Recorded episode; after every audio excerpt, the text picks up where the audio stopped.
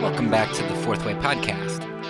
Today we are going to begin a new discussion, uh, a new series on the issue of abortion. And whereas what we've discussed so far in consequentialism, um, just coming off of that, has focused a lot more on the conservative uh, brand of Christianity. As we get into the, the topic of abortion, this is going to focus more on a problem that we find in the uh, on the left side or the liberal side of Christianity. And while the, the issue of abortion doesn't exactly relate to nonviolence in the way most people think nonviolence is, in that we're talking about aggressors and wars and those sorts of things, what you do find is that in the early Christian literature, when they do talk about violence, it doesn't just include things like self-defense but it, and, and war, but it also includes things like um, abortion, capital punishment, and that sort of thing. And what we're going to see with abortion is that, um, of course, it is doing violence to an individual, and it relates back to something that we continue to talk about, which is Uh, at the core of the issue of nonviolence is this idea that you refuse to objectify somebody else, even your enemy, even those who might be some sort of impediment to you. And that's just not part of the Christian ethic. Well, on abortion, I'm going to argue that uh, one of the reasons we are okay doing violence to fetuses Um, is is not because they're an enemy, but because they are an impediment, and we objectify them, and the result's the same. We end up killing human beings um, because of our willingness to do violence and to redefine groups uh, so that that we can discard those who we deem unworthy of life or um, unimportant enough.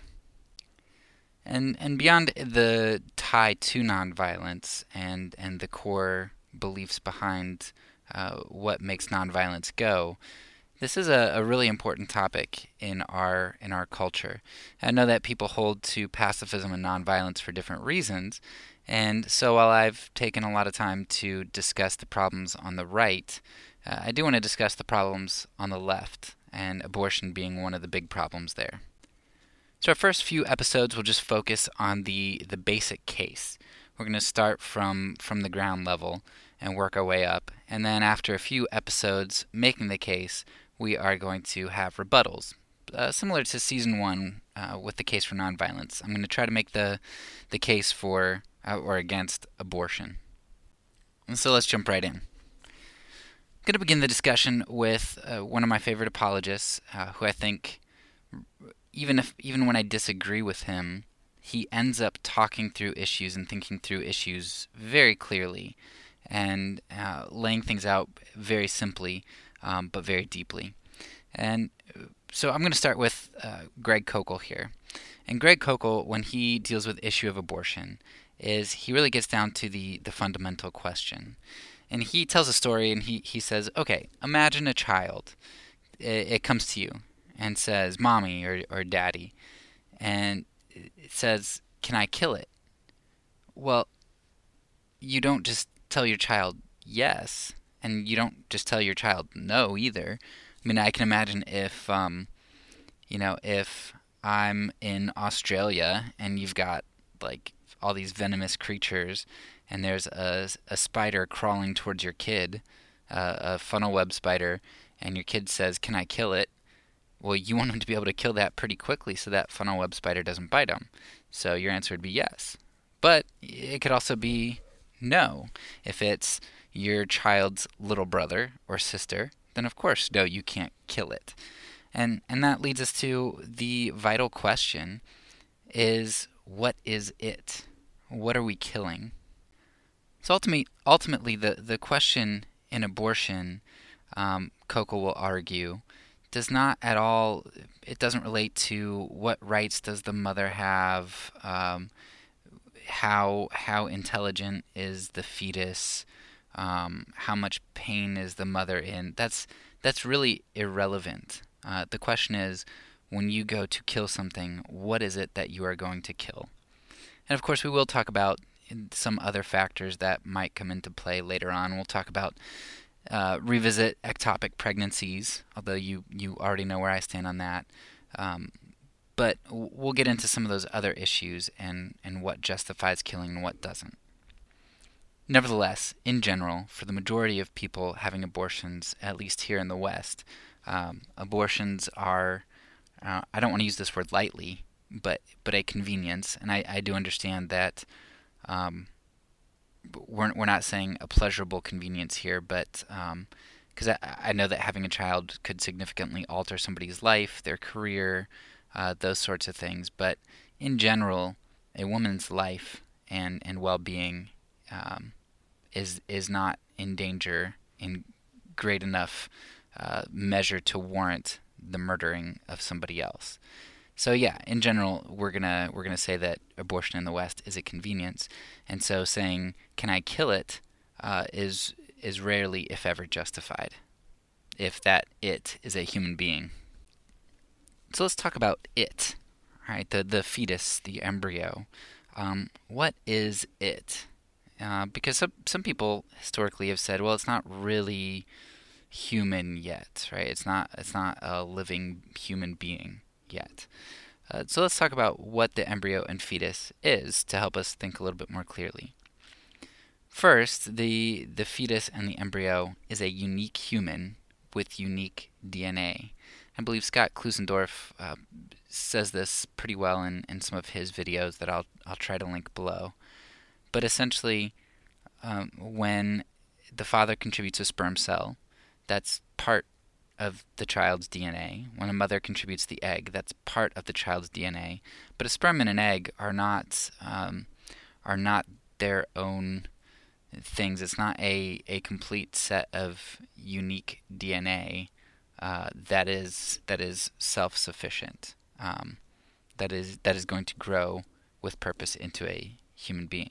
So the first thing we need to know is that when you have that embryo and that fetus, that is a unique set of D N A that is not the father or the mother, but it is a it, its own unique set. And number two, it is alive. F- the fetus and the embryo are alive um, by definition, uh, by biological definition. You know, there's cell division, there's growth, uh, everything that you need to show that that there is life is there. The embryo and fetus is alive. Now this is different because the in the sense that the the sperm or the egg, we can say, are alive, um, because they are they are living cells, but they do not have that unique D N A. They are part of the father or part of the mother. And third, the embryo or the fetus is a complete human uh, in a particular sense. So we've got, when we have the embryo, uh, we've got a totipotent cell. That, that's how we start. We start as a totipotent cell. And what that means is that this cell has all power uh, in the sense that it will start to divide and it can differentiate and become anything. So whereas my skin cell, Um, you know, sometimes uh, pro-choicers will disparagingly talk about how, you know, their skin cells, oh, well, you know, don't you think my skin cells are valuable? Like, can I kill my skin? It's just, it's, um, you know, meant to disparage. But what what they fail to understand there is that, okay, your skin cells become skin cells. Your uh, liver cells become liver cells. You don't have cells in your body that will differentiate and and grow uh, a, a human being. So when you are a totipotent cell, not only do you have unique D N A, not only are you alive, but that totipotent cell forms, uh, will divide and differentiate to form eyes and ears and liver and everything. Uh, its goal is um, the formation of you. And that is you, in a sense. Because we don't we don't say that uh, you know b- the embryo formed us eventually. We say we once were the embryo. We once were the fetus, and that's something that we don't say about the sperm or the egg. We don't say I once was the sperm or I once was the egg, because uh, as the sperm or the egg, that that was not my identity. Um, but when those fused together uh, and became a totipotent cell, that's end was the creation, uh, the formation of me, then yeah, I once was that embryo, I once was that fetus. So, in summary, uh, a fetus and embryo are unique human, uh, unique humans with unique D N A. They're live, and they're complete humans uh, in the sense that they are a totipotent cell. They've got all the information, and they've got all the, the purposing uh, to create, uh, to form you, or to form an individual. And that's something that's not true of a sperm, it's not true of an egg, it's not true of a liver cell, it's not true of a skin cell. But despite being a, a living, unique human, many do try to distinguish at least four areas uh, of of problems with the pro-life argument here. And this is this is the uh, Scott Klusendorf uh, has the SLED argument against this, right? Because some people will say, um, for S, right, embryos are smaller, or their size is is different, um, because embryos are so small. Therefore, they must not be valuable human beings. But that doesn't make sense because we recognize that smaller people aren't less valuable, um, or else my wife is less valuable than me, and she would not like to hear that. In fact, most women are, are less valuable than most men. Most feminists don't want to hear that.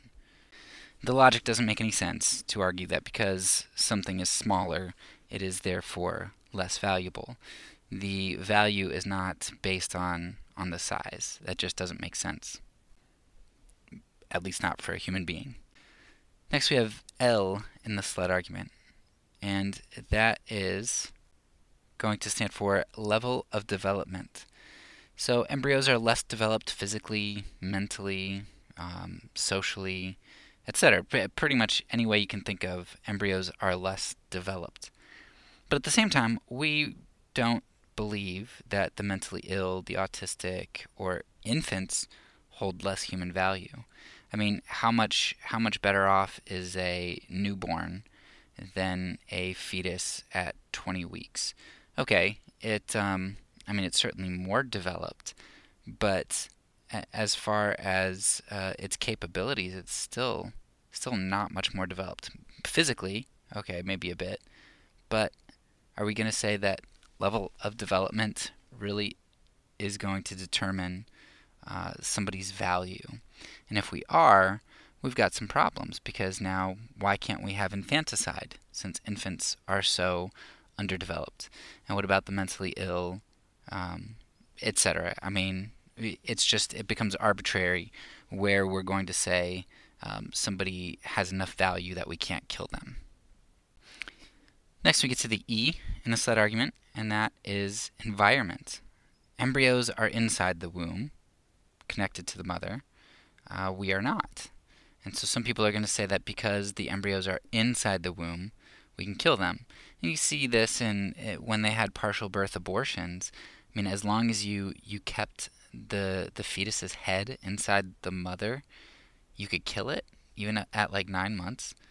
That doesn't make any sense, that just because it's head, it, I mean, it's like we're playing football here. It's like that, you know, um, so it just doesn't make sense when you're talking about human value, that there's some line which all of a sudden you cross and become valuable, but as, uh, you can manipulate to keep somebody valueless.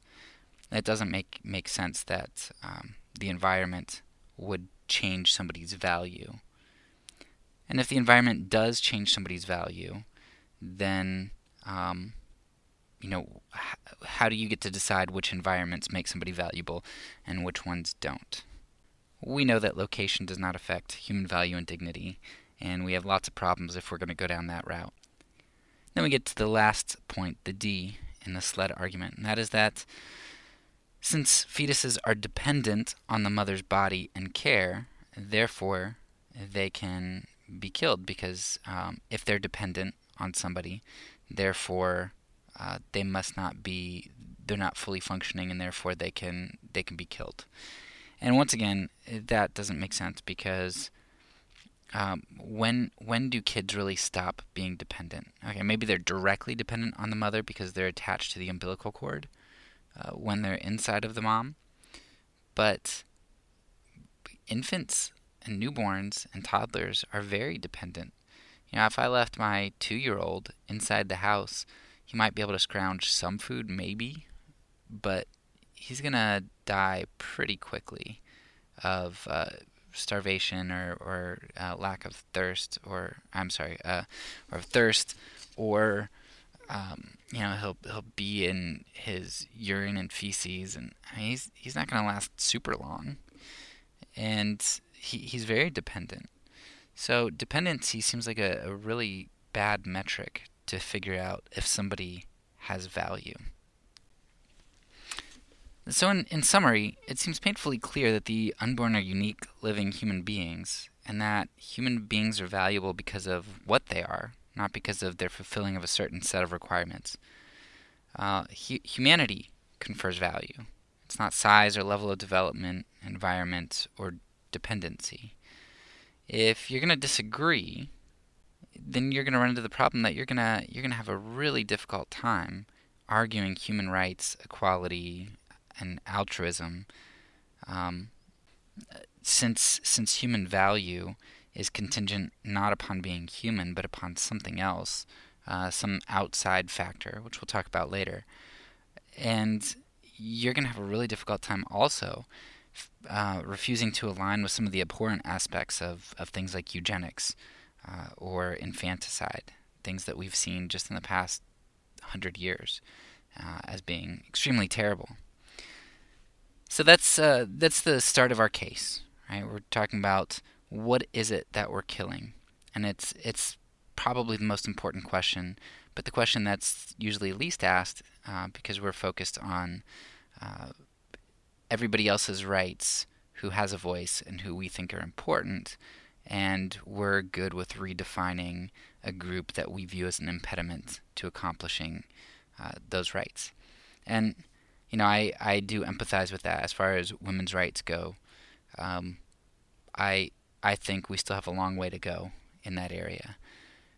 Nevertheless, it seems very problematic for me to try to advance one group's rights at the cost of another group, and that's exactly what we're doing with abortion. We're we're redefining uh, what it is that we're killing, so that we can feel good killing it, and so that we can advance one group's set of rights at the expense of another, and that's a problem. Well, that's all for now. So peace. Since I'm a pacifist, and I say it, I mean it.